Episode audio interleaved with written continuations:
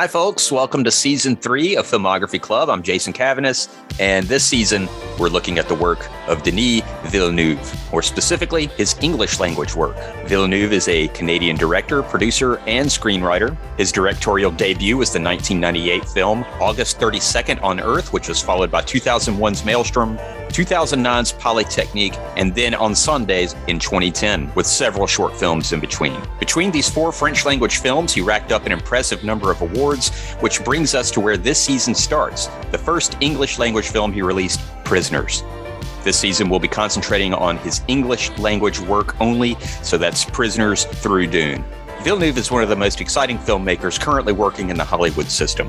He fluidly moves from genre to genre, bringing a very competent understanding of cinema to each project. His films tend to be very watchable in their first viewing, but these films truly present themselves in full upon repeat viewings. He's the perfect filmmaker for this season as we've lined up a pretty impressive row of guests, which brings me to today's guest, Madeline Hicks. Madeline is a Nashville based writer, director, and performer. She is a highly collaborative multimedia artist with a focus on theater and filmmaking. She is currently in production for her first feature film, Sunshine Girls, funded in part by the Tennessee Arts Commission.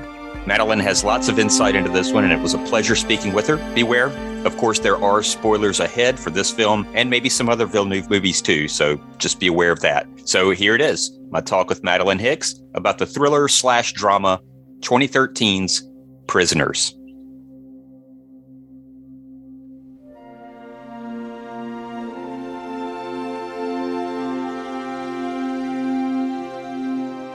And I'm joined by Madeline Hicks. Madeline, good morning. Hey, good morning. How are you? I'm great. I'm great. How are you today? I'm good. I'm ready to talk about this crazy movie. Oh my gosh, crazy indeed. Yeah, I, I recently, uh, of course, gave it the rewatch for this episode. Are, are you bummed out? Well, I will say this was brand new for me, so I totally missed it when it came out originally, and I've now watched it twice in mm-hmm. one week. Oh, wow. Uh, so just kind of sitting heavy with me. Sorry uh, about that. Yeah, no, but really um, needed a second watch. There's so much going on, and I missed some some things that happened the first watch that it, it made it fun to watch it again, even though fun is maybe not the right word, but interesting to watch it a second time. Sure, sure. Yeah, it's it's a heavy movie. I, I, guess we should unpack it a little bit. I will have already gone into that a little bit during the intro, but it's a 2013 heavy drama a little under two and a half hours long. Not something you just want to put on to pass the time. You don't want to, no. no, show someone just just put in the movie and hey, check out the scene. You're not going to do that with this movie. It's it's a very Villeneuve seems to like taking his characters and he just threw so much at these poor people. It is thick. This movie got by me the first time when it came out too, and it was a commercial and critical success. And somehow, yeah, I, I didn't notice it. Uh, I went back once Denis Villeneuve popped up on my radar. I went back and started watching his older stuff. I was blown away. Powerhouse performances, a great cast, just a really yeah. stacked cast. Oh, amazing cast. I thoroughly enjoyed it. And yeah, you're right. The second time I watched it, I got a little bit more out of it. The first time I just kind of appreciated it on a narrative level. Yeah. The second time I started noticing some symbolism. There were things going on in it that I didn't quite catch the first time. And I'm not saying that I totally 100% understand this movie quite yet. Yeah. Maybe you can give me some in- insight here because there's still a couple of things I'm not totally clear on. There's a lot going on and I that's honestly my favorite kind of movie to watch and it makes it worth watching multiple times because you can get something different out of it every time and there's so many different little uh, storylines weaving together. Eh, it's really a rich movie, and the cast, the performances, and it's long. I think we should say it's almost three hours long. Mm-hmm. Um, so for it to remain like engaging throughout is really, yeah, says a lot about the screenplay and the the performances. This movie really, it's a lot of people in rooms talking.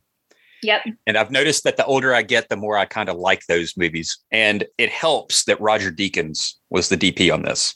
Yes. Oh, Beautiful. I can't.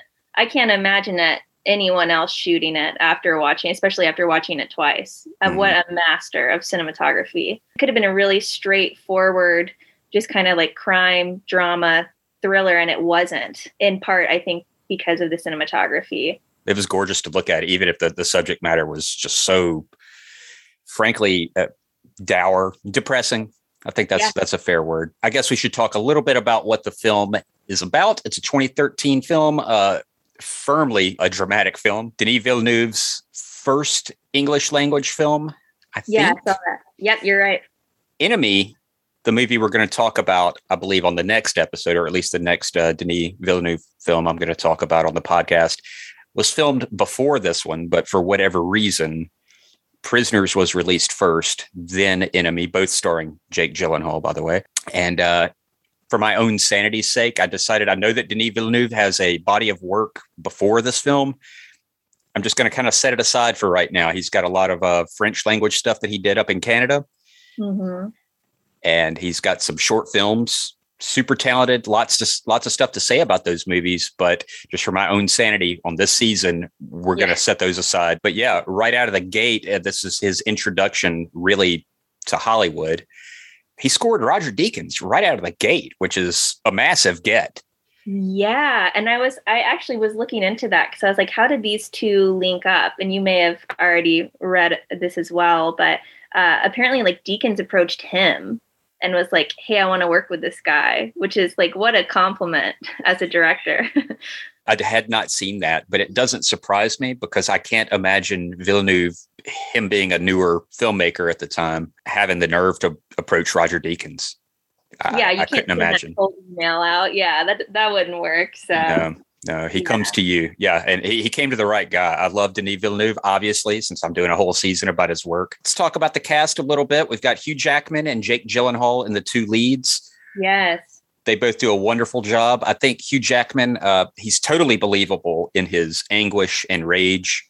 Yeah. Any criticism I might have about it, it's almost sort of one note in a way. He doesn't have a lot of range in this film anyway, but that's fine because the script just doesn't call for that kind of that kind of range. Yeah, and I, I will say that is my one my one complaint in performances because and overall they're so strong and overall Hugh Jackman is so strong.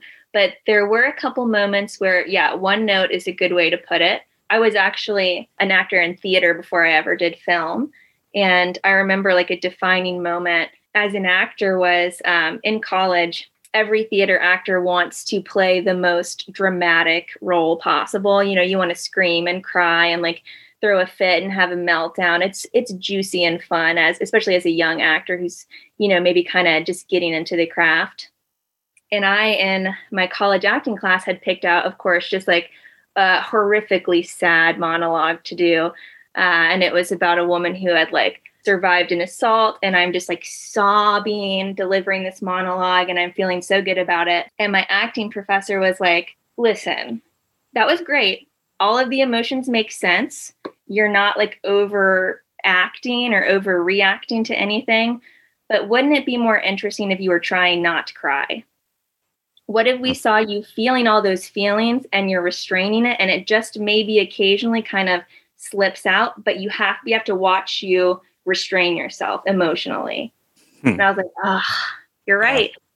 It's more interesting if you're trying not to cry. And with Hugh Jackman, I'm like, be more interesting if he was trying not to scream and like rage every moment. And we only see him really cry once when he sees much later in the film, like the the picture of the clothing that has blood on it. He mm. cried a couple still aggressively masculine tears, but we see a little bit of crying. I'm like, that's so much more like I just wish that there had been a little more nuance to his his rage and appropriately angry and upset, sure. But yeah, I wanted a little variety, I think. The one scene that stands out that you're right. I, I totally agree with everything you just said. The one exception to that, I think, is uh, right when the girls have been abducted and it's all still very new and he's talking yeah. to Loki and he's he keeps asking like well why? Why why would he do that? Why would he run? Why why would he get in the vehicle and leave? Why that whole thing where it just didn't compute to him. He he seemed to be like okay i'm trying to keep yes. the pretense of social decorum.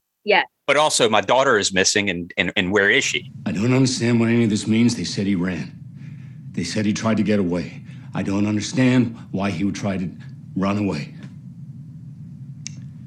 we're considering all possibilities mr dover i hear what you're saying I'm not crossing anybody off my list.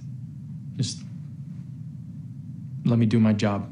Yeah, that's the, that's the one exception to that. But yeah, I think you're I think you're absolutely right about that. yeah, but but but still a great performance for him and something a little different. I mean, I'm not a big uh, big into like action movies, and so I'm not. I've never really connected with Hugh Jackman, you know, in a meaningful way. Watching him Mhm. uh, perform, but this movie it was pretty pretty heartbreaking, and despite him just being kind of enraged the whole movie, Sure. you care a lot about him and understand where he's coming from.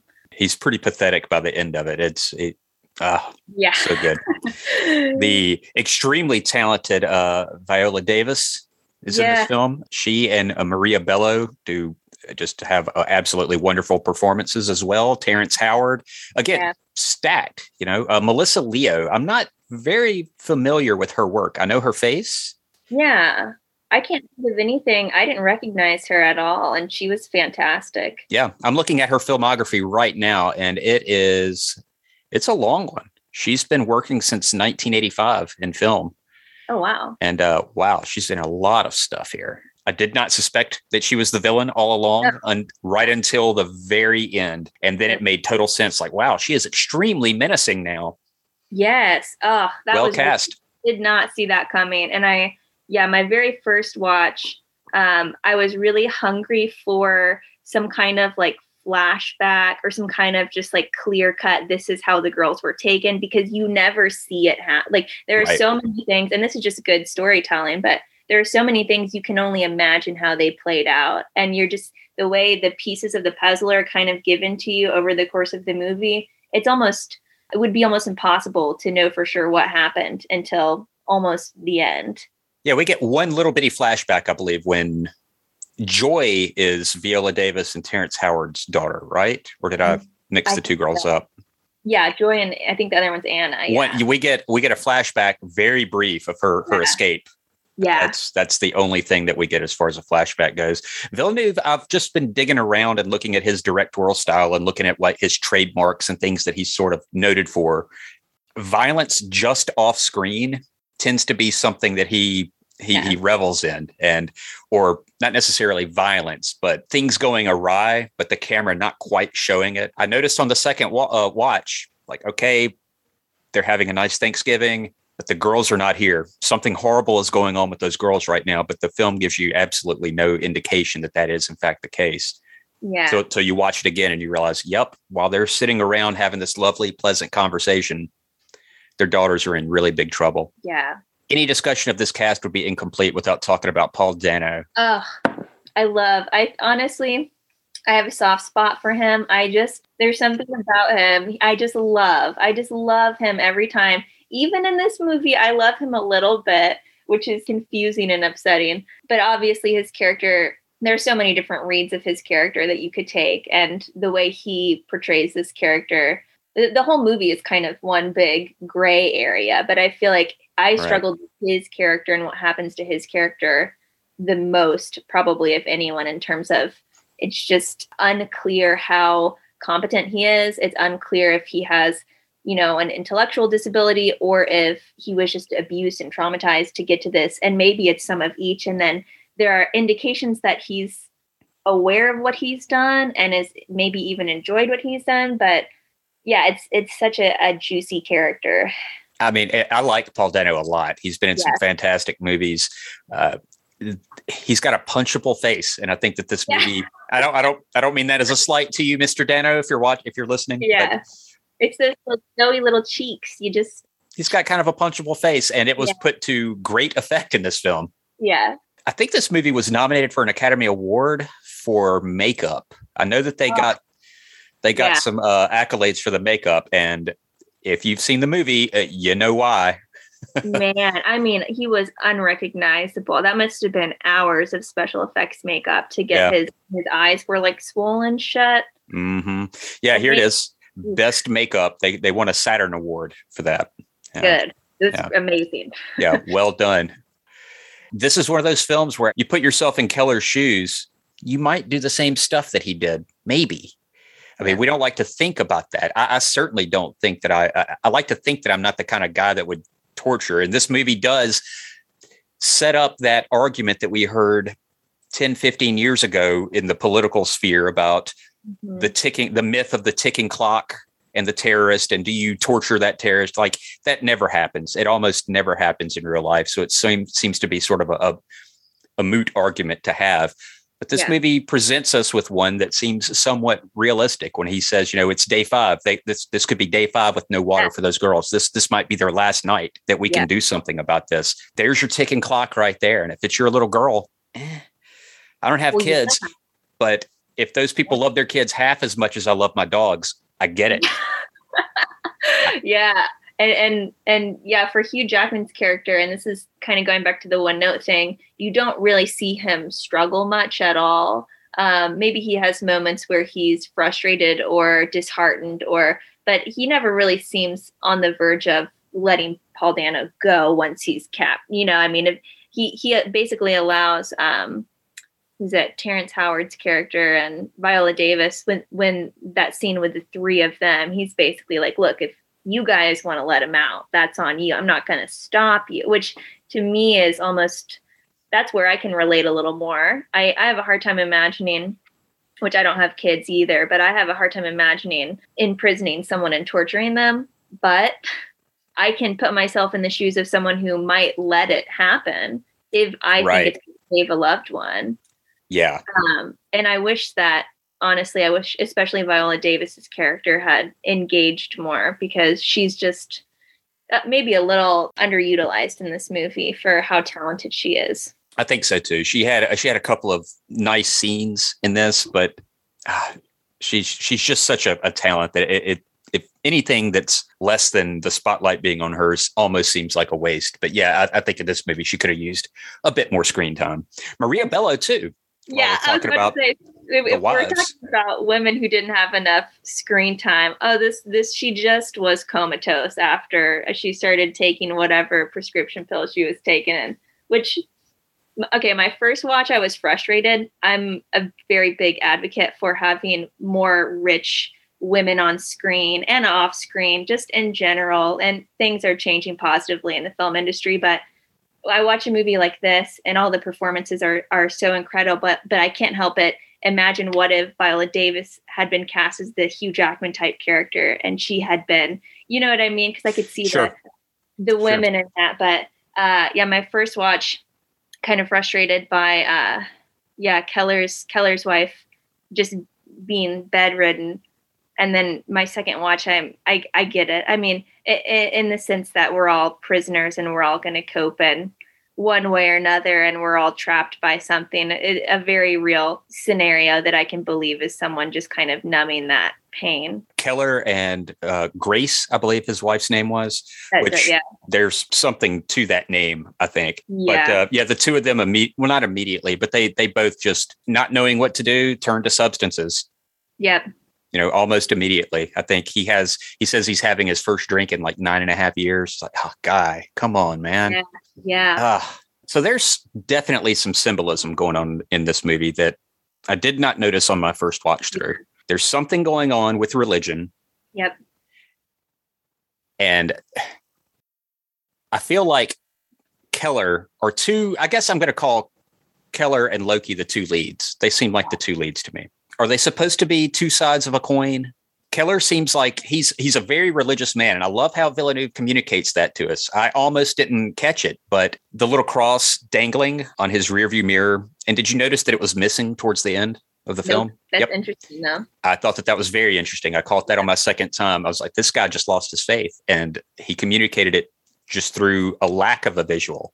Yeah. That's really clever. It might be too subtle for a lot of people. Yeah. It was too subtle for me the first time, but it was not there later on. Oh, yeah, which is the whole like the goal of the uh the aunt character is to uh yes. make them doubt and question God. That's yeah. Yeah, and then Loki's character, who we haven't uh, Jake Gyllenhaal speaking of performances is also just incredible. I love mm-hmm. Jake Gyllenhaal. But yeah, his character seems did you pick up on like any specific sort of religion that he follows? Because I know he was super into like the horoscope, and he's got like the tattoos.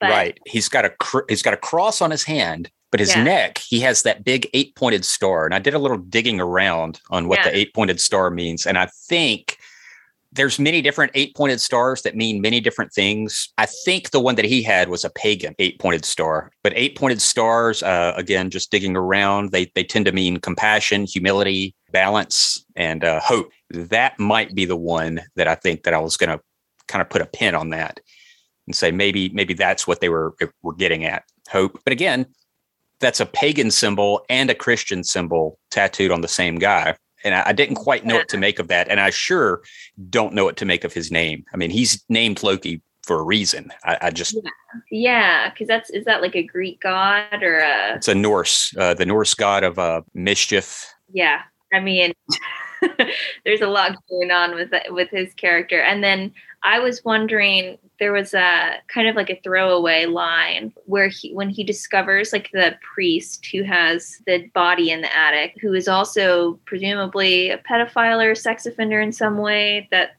it was kind of unclear my first watch how he got to the priest's house at all but I, I think he was just trying to track down suspects. I feel like that could be its own movie. Now, uh, yeah, I, that was the husband of our villain. Yes, yes, which I did yeah. not the first watch either, but yes. Uh, I, I, don't know what happened to that priest, by the way. Did he just did he kill that guy? Did he did he go to jail? I, I don't know. It was like that. That just kind of got left to the yeah. side, and and they never really followed up on what happened with the priest and why that guy was dead. Did he kill the guy? Clearly, yeah. the guy was tied up at some point, and he just died of starvation. Or I mean, it's all. It's all just questions that we never really get answers to, which I'm fine with. I like ambiguity. Yeah. But yeah that, i don't think we got answers to that.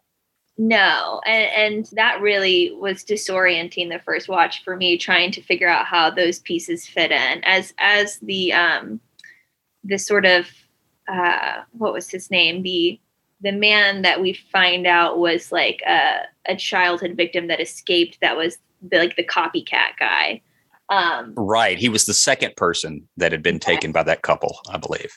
That took me a while to kind of work out how that was all tied in as well. But mm-hmm.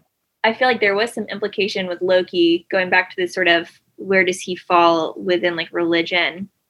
There was something when he he found the priest and he found the body and he was like threatening the priest character. He said something along the lines of like how much he mm-hmm. would like to like beat the shit out of him or like I used to live in this home. Yeah. And I had to deal with priests like you all the time. And it would, yeah. he said something like it would, you know, bring me no shortage of joy to, you know, do something to yeah. a fuck like you. Which makes you wonder if he was abused as a child or. That's right. the one little bit of backstory that we get on on, on Jake Gyllenhaal's character on Loki. Yeah, uh, another common theme or another trope of Villeneuve's is even though he doesn't usually doesn't write his films, he tends to leave backstories just to the side. He never really no. Everyone just sort of appears and then you're just in it and you don't really get much idea of where these people came from. Yeah, which bothered me at first, but I actually grew to really appreciate it because first of all, I mean, we didn't need to add any more to the runtime. I mean, I'm like True. the backstory that I might have liked to receive would have added a half hour in ultimately i don't think we needed it because the actors were so the actors added so much like depth and I feel like there are subtle things with Jake Gyllenhaal's character that gave you just enough, like that line about, yeah, maybe he had been abused, the tattoos, kind of conflicting tattoos, and then his like eye twitching for some reason felt like very informative. And then the introduction scene with him at the Chinese restaurant. I love that that's how we met him. He was awkward and nervous and kind of weird and out of context of the rest of the movie, you see him just doing the work and on Thanksgiving all by himself at a yeah. Chinese restaurant. Yeah. No family. Yeah. So we know that. It's it's a holiday. It's a familial holiday and he's just at a Chinese restaurant yeah. all by himself. I guess he only just has the work. And he doesn't even seem to have any sort of like friendships or like it doesn't seem like he collaborates much even within his job, which seems to be all he really has that he cares about and is invested in. But even at work, he seems kind of alienated he doesn't have like a partner. He's like showing up alone. like, and, and, most of the uh, dialogue that he has with other cops, it's the chief, and it's just him telling the chief to go fuck himself or whatever. Like they yeah. clearly don't like each. He, he clearly just he just walks all over his doormat of a chief, just insults him yeah. at every turn. But uh, yeah. I remember my wife, which I was kind of laughing, chuckling at it when my wife and I were watching it the other night, and she said, "Well, what's the guy going to do? Fire his best detective? Right. When you're the chief, you just kind of take it. Yeah. yeah. Get rid of that guy. At one point, my, my running theory was that, okay, this movie represents two ways of seeing the world and handling the world uh, or mm-hmm. dealing with what life throws at you. You've got Keller, Hugh Jackman's character over here, and he's a man of faith. Uh, he's a family man, a survivalist prepper. Yeah. On top of that, which I thought was great because he was just not prepared for this one thing. Uh, yeah. But but anyway, and then you've got Loki, who seems to be more scientific, more rational. He's trying to keep his emotions in control pretty much at all times. He only loses it once when he yeah. smashes his uh his keyboard and stuff at his desk. Yeah. I thought maybe that that's what they were going for there, but I'm I don't know well, that the name yeah. Loki even works with that though. I don't know. Yeah, I, I feel like there's so many different ways you can kind of read the the different like religious elements. But something interesting that that kind of brought up, which I, I've thought about and kind of struggled with, and I don't have an answer. Um, but do you feel like if Keller hadn't involved himself in kidnapping Paul Dano's character, do you think that Loki would have solved the case anyways? Hmm. I don't hmm. know. That's interesting. Because it, in a way, slowed Loki down when you know Paul Dano's character was missing, but then because he was following Keller around and right, which you could argue that was kind of a waste of his time, but ultimately did it lead him? Yeah, I just wonder how much what how things would have played out if Keller's character hadn't involved himself at all. Well, they both sort of figured out who the bad guy is independently of one another, taking two separate routes. Yeah. Keller figured it out when he spoke with the little girl who came back I'm going to yep. call her Joy. I think that was Joy, and Anna was his daughter. Yeah, Grace and Joy. When when she said, "Well, Grace is the mother." Yeah. Oh, that's right. There's definitely some religious stuff going on with. Oh, did you notice yeah. that he's a he's a carpenter? Yeah, he's a carpenter. yeah. His mother's name is Mary. That was in the fine print, like that the scene oh. with his oh. when they talk about his father committing suicide, and we get that newspaper yeah. clipping. If you pause it on that, his mother's name is Mary. Okay. His wife's name is Grace.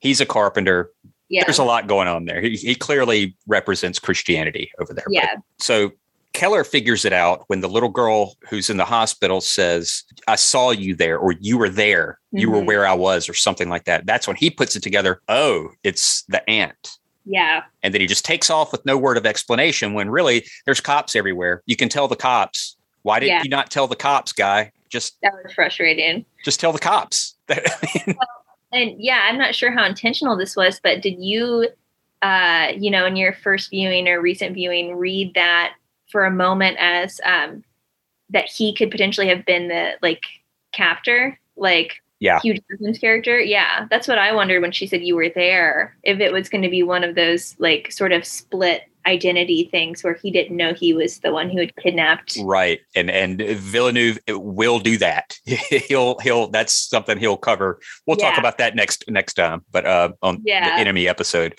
But yeah, that's what I kind of thought that too. I thought that might be kind of a, a head trip to do something like that and make him the guy that actually did it. The fact that he was being followed by Loki kind of gave me a little something to stand on with that theory that turned yeah. out to not be true at all, of course. Yeah. So yeah, he figured it out that way. And then Loki figured it out by what brought Loki to the aunt's house. I can't quite remember what that was. They I feel like they alluded to what happened, but we don't know for sure. So like he uh, chases after uh, Keller when Keller runs out of the hospital, mm-hmm. um, but he's too far behind to actually follow the car. So he just comes to his own conclusion of, oh, he's going back to this like abandoned apartment complex where uh, Loki knows something weird is going on, but hasn't actually discovered it. So I think uh, to me, it seemed like he must have then found Paul Dano's imprisonment and then maybe he, that's right right so that's right that's right because this film does it on three different occasions where we get a slow fade to black Yeah. as an edit, and it's like implied, like, well, of course you know what happens next. So Yeah. when he heard he heard the banging, and then he started walking towards the uh, when he's when he hears the banging in the shower and he starts walking towards that. We don't need to see what happens next. We we get it. Yeah, you're right. Right. That's that's what it is. And he probably spoke to uh, Paul Dano's character, who is named Alex Jones, by the way. Yeah. Uh, hmm. Like the frog guy. Weird. Yeah, uh, and he plays actually the more sane Alex Jones, as a matter of fact. Yeah. Uh, Way more likable. Okay, so that's what happened. He he goes and he probably speaks with Paul Dano's character and then puts it together. Him or at least he doesn't quite put it together until he sees the picture of her dead husband who has the same pendant on, and he realizes that's the guy. This Yeah. is the wife, and that's when he pull, puts it together right before he confronts her when Yeah. she's poisoning the little girl. Okay.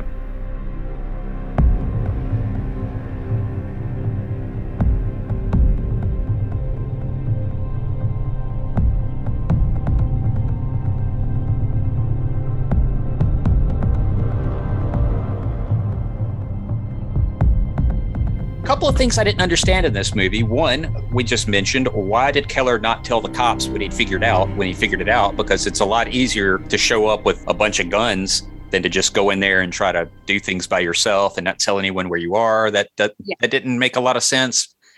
But this is a guy under a lot of stress, so And I don't and know. I think maybe a part of it, and this is maybe just me wanting it to be justified, but maybe a part of it is he's so um, obsessed with being the hero in whatever sort of traumatic situation, like the way he was like prepping for disaster, and then like the opening scene with his son where he shoots the deer and he's talking about you got to be ready for hurricanes, tornadoes, you know, Right. always be prepared. people think- turn on each other. He said, "Yeah, Yeah, I, I feel like, and then at, I feel like there's an argument with Loki where he's talking about how you know his daughter's not waiting for Loki; she's waiting for her father to come rescue her. So I was gonna say, as you were saying that, that popped into my head. That could be a tell that maybe wants to be this guy one- needs to be the hero." Day six. And every day, she's wondering why I'm not there to fucking rescue her. Do you understand that? Me, not you. Not you, but me.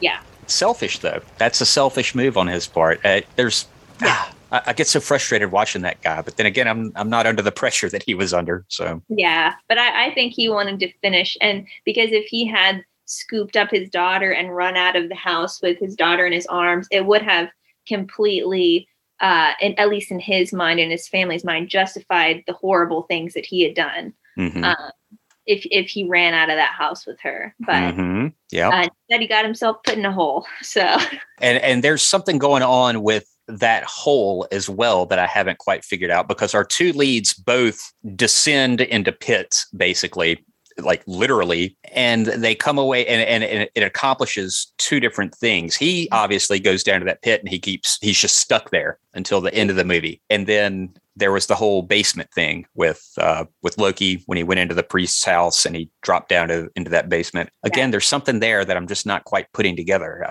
And is that supposed to be like at least with um, Keller's character? Is that supposed to be like a Jesus situation? Like, are we supposed to imagine maybe he's going to spend a few days in this dark cave and then be brought out? Because it seems like.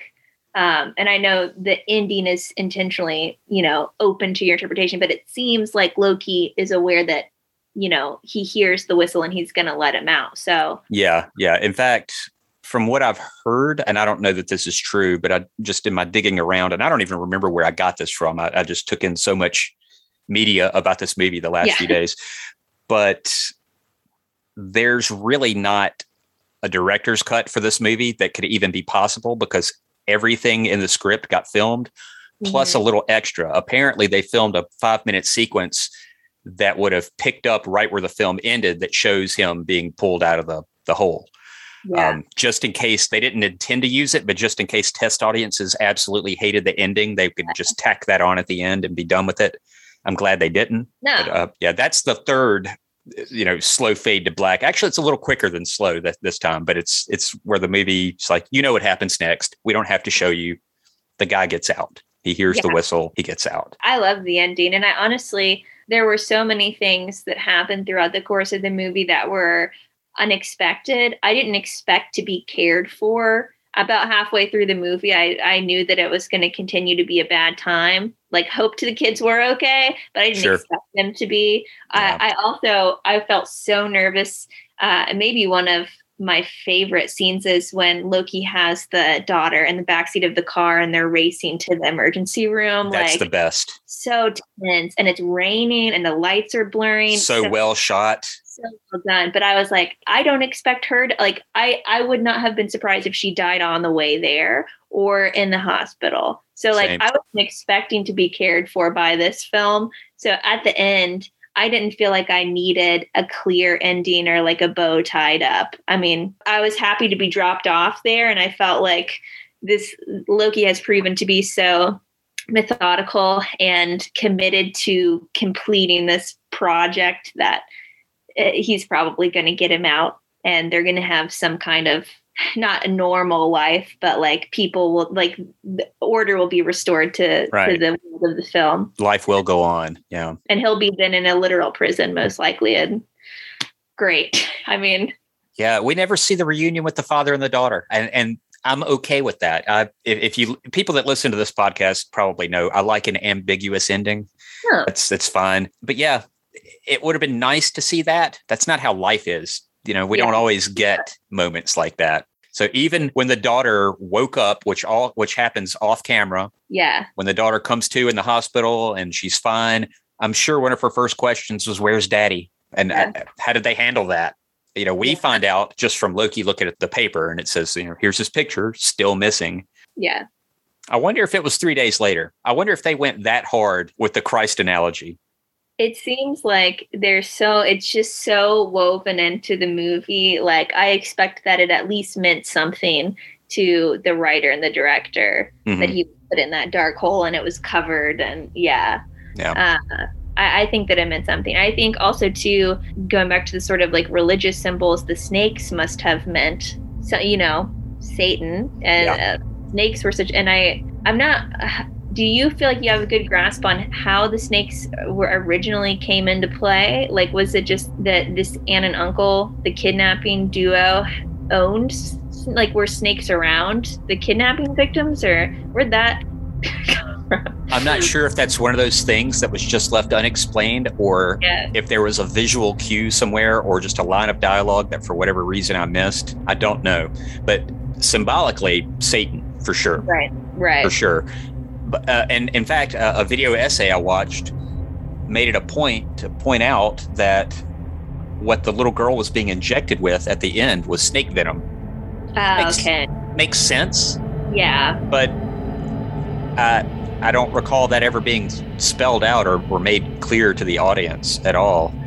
no yeah and the the copycat guy uh, had a snake thing too Yeah. Where he had like the suitcases and the snakes and obviously it was like meaningful to uh, that that poor guy really gets nothing good from this movie I like that actor. I can't remember his name. i, I can't remember that guy's name, but he's been in a lot of Denis Villeneuve's films. is he usually that kind of guy just kind of like a weird Yes. guy Yes, he- he was in the recent uh, Suicide Squad that David Okay. Gunn or, or James Gunn made. He played a very weird character in that. He was in um, well another. Uh, he did a Marvel movie. He was in the Ant Man movies, playing a weirdo, yeah and he was in uh, Blade Runner twenty forty nine. He played like a, a coroner in that movie. okay was, one of those guys yeah, he died a horrible death in that one. Yeah, that scene was. And you know, the thing is, the second time you watch this movie and you know where it's going and you know where Paul Dano's character, what's really up with him, I felt so bad for the guy. And on the first viewing, I kind of empathized a little bit more with, with Keller. It's like, yeah, I get it though, man. I understand why you would resort to torture. yeah But then once you get to the end of the movie and you realize that kid's just as much a victim yeah as your daughter was, I don't know how you live with yourself after you torture somebody like that. who ironically is you're basically uh, torturing someone who was victimized in the same way that your daughter is Yes. So it's a weird full circle thing. And yeah, I think it's brilliant the way that it's written and the way that Paul Dano played the character and that you question how innocent he is. The whole I never came to a conclusion about how aware he was of what he'd helped. Obviously, it seemed like Mhm. you know the aunt was the puppet master here and it, it doesn't seem like his, Paul Dano's character really had any sort of agency in his sort of day to day life, and obviously had been traumatized, and there may be some Stockholm syndrome sort of happening there. But there's just enough. The comment he makes when Keller attacks him in the parking lot Yeah. could be taken two ways. It could be taken as he's the sick psychopath and he, you know, is trying to torment him, or it could be someone who is just, yeah, He's sort of Forrest Gump in a way, you know, and he just he's trying to it, it almost felt like it was almost a consolation. Like he was trying to console the guy in a way. Yeah, like, well, they, they weren't didn't try till I left them. I didn't want to hurt them. She right. But you I totally was- understand why Keller flipped out when he heard that. It's like, yeah, this guy did it clearly. The dog strangling that happened, and yeah, he didn't win any uh, any Yeah. favor in my household when he did that shit. but, but that's also what people who are abused do is they, you know, Mhm. are They pass it on. So Yeah. there's a part of you that's like, oh, if he's been kid, what? How was he like six or seven years old when he was abducted? Like he was in that little video that we watched of him. He looked young. So if he's for twenty something years lived with Miss Crazy Lady and was abused and drugged and who knows snake venom or LSD or whatever, like yeah, you feel just bad enough for him. And there's a read where he's doing things and it's calculated and it's, you know, manipulative and evil. The the dog and the singing jingle bells and the comment he makes to Keller. But there's another read where he really is just unaware and not comprehending what's going on. I think that's why I like this movie so much. I'm going to have to just keep going back to it because I feel like I'm going to get more out of it every time I watch it. Yeah, absolutely. If I'm smart enough anyway, because Yeah. it's a well done script. There's there's setups, there's payoffs, there's stuff that you don't realize is being set up until it gets paid off later on. It's a tight script. And really, I can't think of a scene that we could do without. They all feel necessary. yeah, like in, in in terms of like length, did you feel like everything was completely justified? Like we needed all of that? Yeah, I think so. Sometimes we just need the ambience. We just need the mood. Yeah. And even if nothing is being accomplished narratively, there's still a mood that's being conveyed. The whole the, the scene where it's uh, where he follows Keller to the liquor store parking lot Yeah. starts off it's raining just cold and and then it's snowing by the end of the scene which i thought Yeah. was uh, you never see that in a movie that's that's weird how you never see weather change during the course of of, of one scene Yeah. uh, I, I saw uh, villeneuve himself talking about that and he said it just reminded him of where he's from i think he's uh, quebecois is that how you say that I'm not sure. Yeah, I'm a mississippi kid I, Yeah. I have a hard time wrapping my mouth around these French words, but yeah, I think he's uh or French Canadian. Pardon, I know it's not the same thing. yeah. But no, yeah, it feels it felt like we were in good hands. Like it, I, there's some movies where you're like clearly there's some fluff or or there's some things that the director was doing just uh, or the writer had put in just for fun Mhm. uh, because it's artsy or you know self-serving in some way. But no, uh, honestly, it is very long. I almost I could see it being like a really solid like five six hour like mini series. I got whiplash from all of the different elements coming together as they did. I mean, it, it felt like very densely packed even for how long it was. So if anything, I could have taken more time to breathe through all of the story elements, but it certainly never um, lost my attention. I'll say that. I was engaged the whole way through, even Yeah. with the heavy, heavy subject matter, which I think that's just going to be a theme this season because Villeneuve seems to pick scripts that are have some pretty dark stuff. I don't know if you've seen any of his earlier work. No, I was Um, gonna yeah, I was gonna ask your opinion because I haven't seen his other work, especially Mhm. not like the earlier work. So do you do you feel like this kind of lines up with his voice as a director? I mean, this Yeah. feels like on brand. Yeah. Yeah, yeah, he, he- he's he's into dark stuff. Uh, the Yeah. the first feature length he made, I believe, was like a direct to TV Canadian production. hmm uh, Maelstrom. That was back in 2000, 2001, something like that. Then he did a series of short films. Then his next full length, I think Polytechnique, I think that may have been a full length one. And that's about an actual school shooting that happened in Canada. Ooh, That speci- uh, the shooter specifically targeted women. yeah. And that's clearly heavy stuff. And then I'm going to try to pronounce it right. On Sundays, Mm. Incendies is what it looks like if you're a dumb American like me.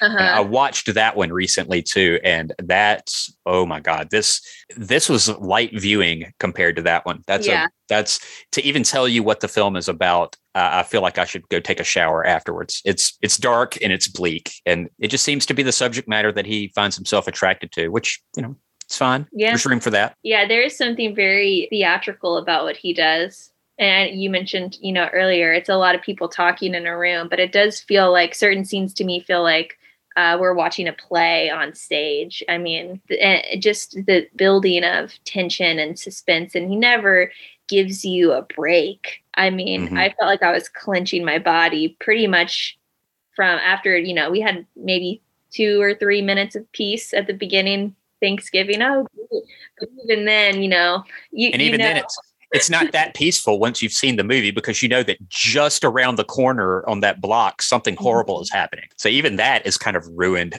on the second watch. It's like this isn't this is peaceful for them, but they don't know what's happening. yeah. Yeah, Oh, go ahead. I was gonna I was gonna ask uh, your take on so uh, you know speaking of the beginning of the movie and you know the RV's already parked by the time the kids and the teenagers go on the walk and they mention that someone's inside. Is your take on that that it was just the Alex Jones character, or do you think the aunt was inside and and you just used him to like lure the kids? I feel like it was probably the both of them, Yeah, but well, because it didn't Yeah. seem like he could drive well or or maybe he just panicked when he was later at the gas station and he ran onto the obviously at some Right. point the the girls got in the rv and they went to the aunt's house and then were taken out but yeah i was curious because they never really painted that picture in full of it was it just you know the alex jones character I think And at the end of the day, it doesn't really matter if the aunt was in the the van or not because it was all Yeah. done at her behest. Right whether she's sort of the Charles Manson in this situation. She wasn't there for the big crime necessarily, as far as we know, but she was behind it. So I, I suppose it doesn't really matter if she were there. Yeah. But it, it's an interesting question of logistics. But I, I don't, I don't know that it really matters. Yeah, yeah. There's so many, so many things that are ambiguous enough that you could kind of keep, you know, turning the wheels and figure. I like that about the ambiguity. It, it Yeah, what the camera doesn't show is oftentimes scarier than what it does. yeah, absolutely. So yeah, something I've noticed about his films, and again, he doesn't he tends to not contribute to the scripts mostly. Sometimes he doesn't.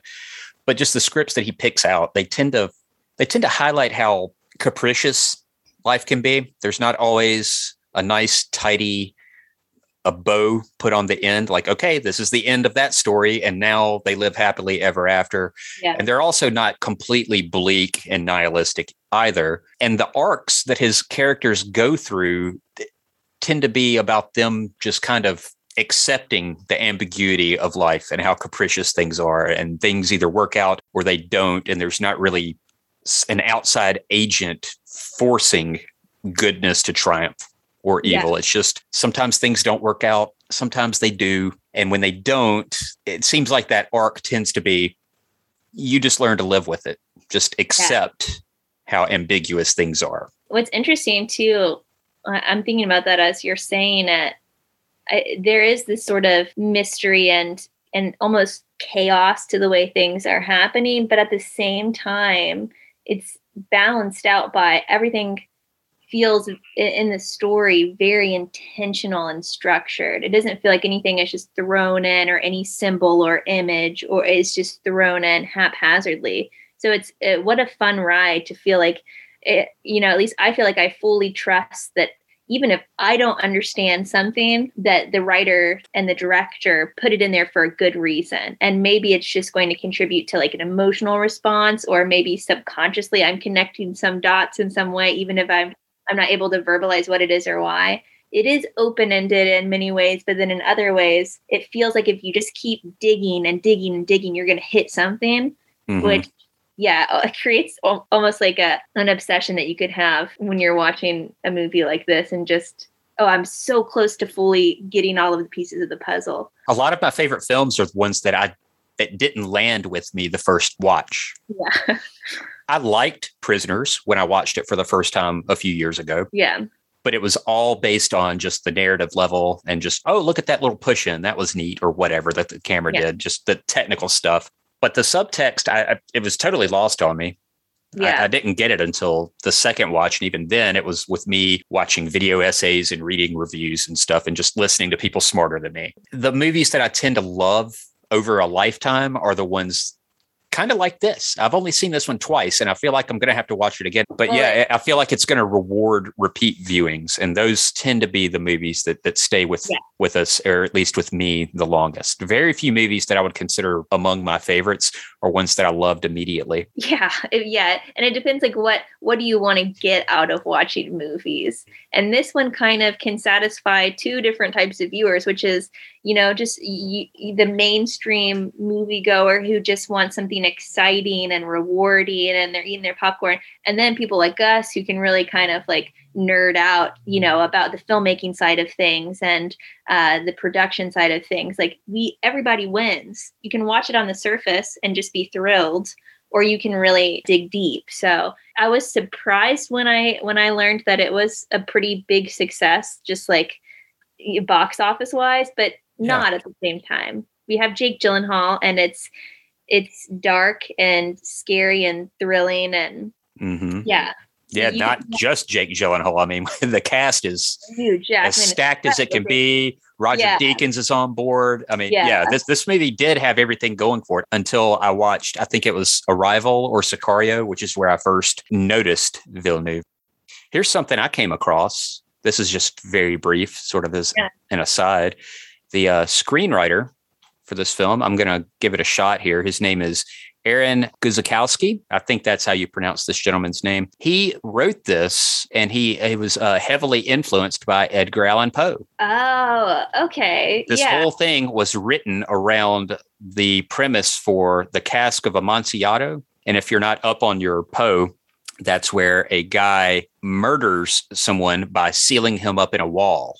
yes i see this i see this connection So they took that idea because the big turn in this movie is when you realize, oh God, Keller went over the line here. He straight up kidnapped this guy, and he does in fact seal him up into a wall. yep Yeah. So this, this this movie was sort of influenced by Edgar Allan Poe in a weird roundabout way. I could see that. Yeah, and obviously uh, he took the prompt and really ran with it. But yeah, everybody in this movie is yeah, sealed up in some way internal. It's like let's take a look at why that guy did that and really explore the why, not the actual act of it, but everything that led up to it. That's the interesting stuff.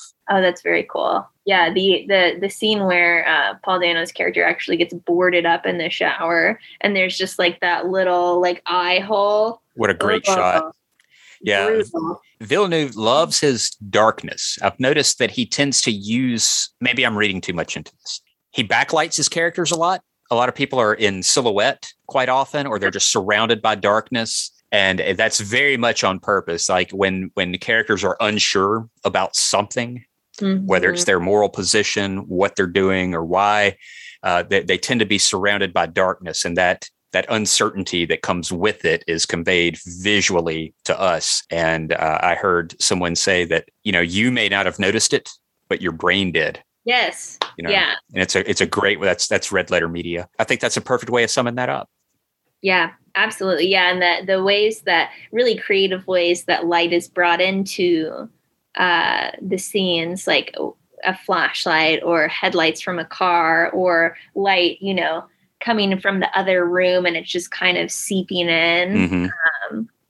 And I feel like I can get. T- I feel like a, a lot of movies in the kind of like action thriller sort of genre, I can get tired of just everything's dark and in motion all the time. But his he's actually using it to a great effect, crisp and clean. Yeah, not just we're throwing you around in the dark to disorient you or to cheat whatever we're trying to pull off here. hmm And it's not we're not trying to cover up uh, the fact that we've got a billion special effects going on too. Yeah.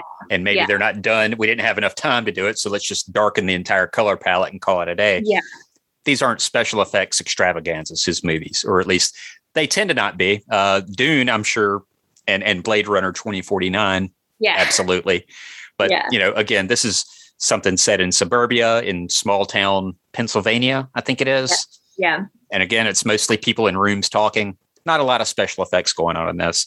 His agonizingly slow pans that slowly yeah. reveal what's going on just outside the frame. Those slow push ins or pullbacks that he does, the way this film opens with yeah. the deer, and then the camera yeah. just pulls back, and it's great. Yeah. And to complement the visuals is uh, the sound design is just really solid as well. It, and subtle too. It's not like distracting or like trying too hard to be artsy or whatever. It's just uh, almost like amplifying real sound. Like I feel like the um, pig head in the sink moment, you hear like the flies buzzing first, and you're like, oh, because you still don't know if the kids could be there or not. Yeah, I felt like yeah, the, the use of sound was really well done. Yeah, that's another one of the, the, the trademarks that I that I came across in his filmmaking. It's that the the the score tends to be you're sort of unsure if it's sound coming from the environment that the characters are in or if it's yeah. actual score.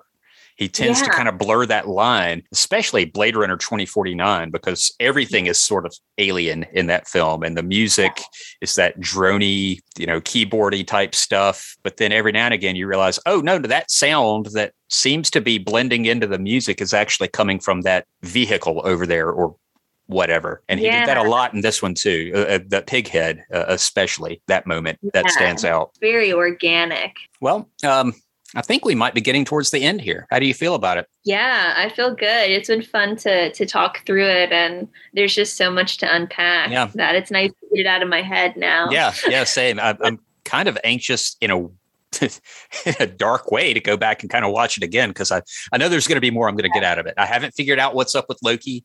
haven't figured out what his name is. Yeah. The the if there's some kind of a duality going on with him and Keller, you know, maybe he represents the scientific, methodical, secular approach. Yeah. And did that fail or did the the religious spiritual aspect fail? Yeah. I don't know. I'm going to have to go back and watch it again, but it's a tough watch.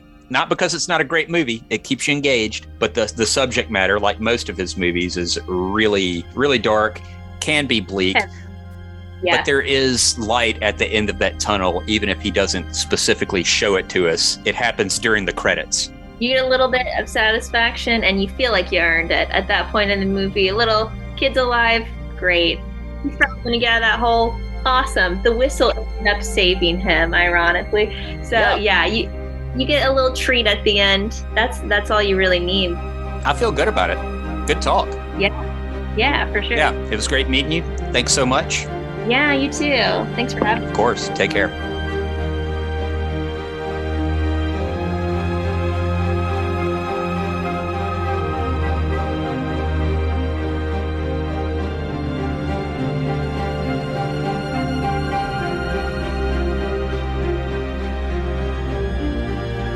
That's it for our season three premiere. Be on the lookout for Madeline's feature film debut, currently in production, Sunshine Girls, a dark comedy slash sci fi about motherhood and women's reproductive rights.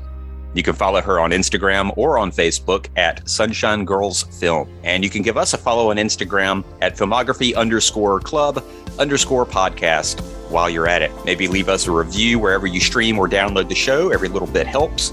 I'd like to thank my guest, Madeline Hicks, I'd also like to thank Will Fox, Ross Warner, and the ever patient Michael Eads. Filmography Club is produced by the hardworking folks that we own this town in Nashville, Tennessee. This is Filmography Club. I'm Jason Cavanis. Thank you for listening.